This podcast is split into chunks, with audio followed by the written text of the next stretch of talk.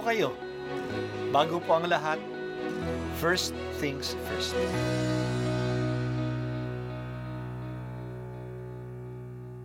Good morning po. Sinisimulan po natin ngayon ang first things first. At dito po, tinatalakay natin sa unang bahagi ng umaga natin ay ang first readings na binabasa po sa banal na misa. Ito pong tinatalakay natin kasi madalas po kasi marami na tayong alam tungkol sa gospel readings. Pero konti po ang nagsasalita sa first readings. Pero ang first readings, bahagi din po yan ng Biblia, ng banal na kasulatan. Kaya susubaybayan po natin ang mga first readings, basahin po natin at kuminsan kailangan ng basahin ng dalawa o tatlong beses bago maintindihan kasi hindi po tayo sa familiar sa mga istorya at sa mga kaisipan na tinatalakay dito. Ang pagbasa mula sa ikalawang aklat ng Makabeyo. Noong mga araw na iyon, may isang matanda at iginagalang na guro ng kautusan. Siya si Eleazar. Nakatuwaan nilang siya ay pakanin ng baboy, kaya't pinilit siyang magbuka ang bibig. Sa pag-iwas niyang makapitan ng kasamaan, pinili na niya ang mamatay na marangal. Kaya't ang pagkaing pilit na isinubo ay kanyang iniluwa. Pagkatapos, siya na ang kusang lumapit sa inihandang pagpaparusahan sa kanya. Ipinakita niya na dapat maglakas loob ang sino man na tumangging kumain ng pagkaing labag sa kautusan kahit ito'y mga hulugan ng kanyang kamatayan. Ang mga napag-utusang magbigay kay Eleazar ng pagkaing labag sa kautusan ay dati na niyang mga kakilala. Kaya't dahil sa pagmamalasakit nila kay Eleazar, Kinausap nila siya ng lihim. Pinapaghanda nila siya ng karneng hindi ipinagbabawal at ipinayo na magkunwari siyang ang karneng baboy na ibibigay sa kanya ang kakanin niya. Ngunit ang totoo, ang dala niya ang kanyang kakanin. Sa paraang ito, maliligtas siya sa kamatayan. Subalit ang kagandahang loob na ito ay magalang niyang tinanggihan.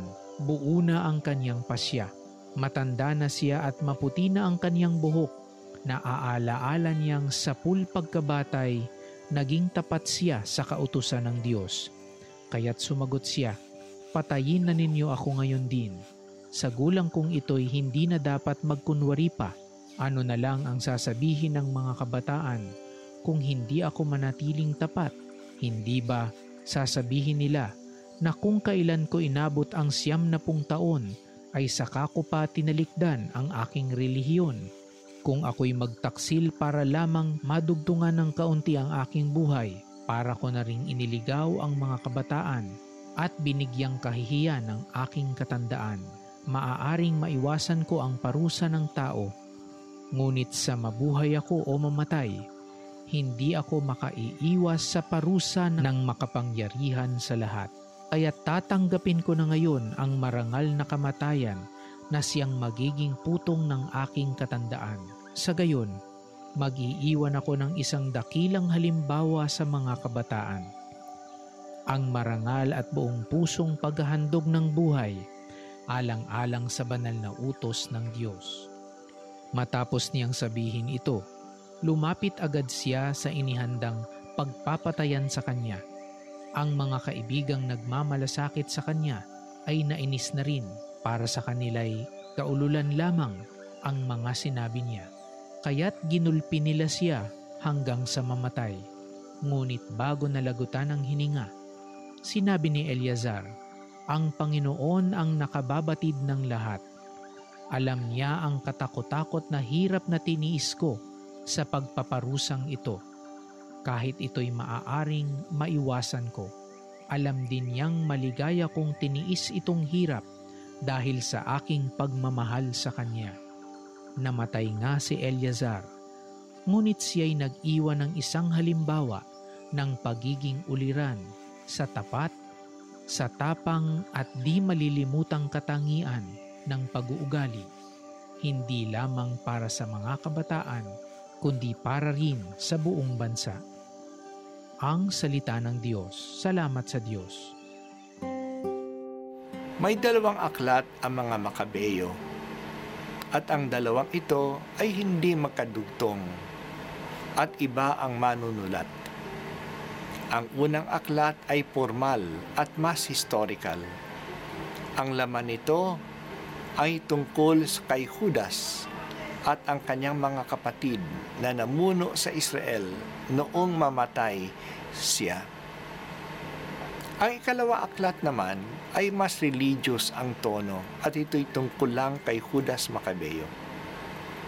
Ang kanyang purpose ay para i-inspire ang mga mambabasa. Isa sa mga kwento para i-inspire tayo sa ikalawang aklat ng Macabeo ay ang kwento ni Eleazar, isang matandang scribe o mag-aaral ng kasulatan. Isa siya na dinakip noong pinipilit ang mga Hudyo na talikdan ang kanilang relihiyon. Pinipilat siya na kumain ng karneng baboy na bawal sa mga Hudyo. Ayaw niyang gawin ito. Dahil sa kanyang katandaan at sa kanyang maraming kakilala, pinakiusapan na lang siya na magpanggap na lang na kumain ng karneng baboy pero ang kakainin niya ay yung karneng hindi bawal sa kanyang relihiyon. Hindi sumang-ayon si Eliasar. Ayaw niyang magbigay ng masamang halimbawa sa ibang tao na nila na sumang-ayon si matandang Eliasar na pumanig sa mga kalaban ng mga Hudyo. Matanda na siya mga 90 years old na at ayaw niyang talikdan ang mahabang buhay ng pagsunod niya sa batas ni Moises para pahabain lang ang buhay niya ng kaunti pa. Nanindigan siya. Mas ginusto niyang mapayapa sa Diyos kaysa buhay niya. Kaya pinatay nga siya. Ang halimbawa ni Eliasar ay nagpapatatag sa atin na huwag maging masamang halimbawa sa iba. Kahit na magpanggap lang, ayaw niyang gawin kasi magiging masamang halimbawa siya sa iba. Dapat maging conscious tayo na nakaka-influence ang ating pagkilos at pananalita sa iba. Sana maging mabuting influensya tayo Huwag nating sabihin na basta tama ang ating ginagawa o basta wala tayong mali siya, okay lang yan. Tingnan din natin, baka ma-misinterpret ang ating ginagawa. At baka maging dahilan pa tayo ng pagkakamali ng iba. May magbigat din salita si Jesus tungkol dito.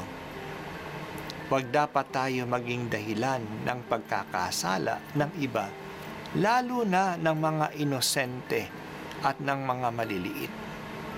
Mabuti pang ihulog tayo sa dagat na may malaking bato na nakatali sa ating liig kaysa maging dahilan tayo ng pagkakasala ng iba.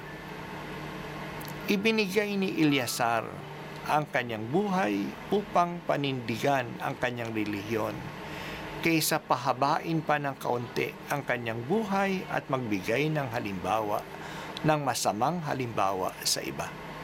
Ito po ang unang pagbasa at ako po ay si Bishop Broderick Pabilio dito sa First Things First.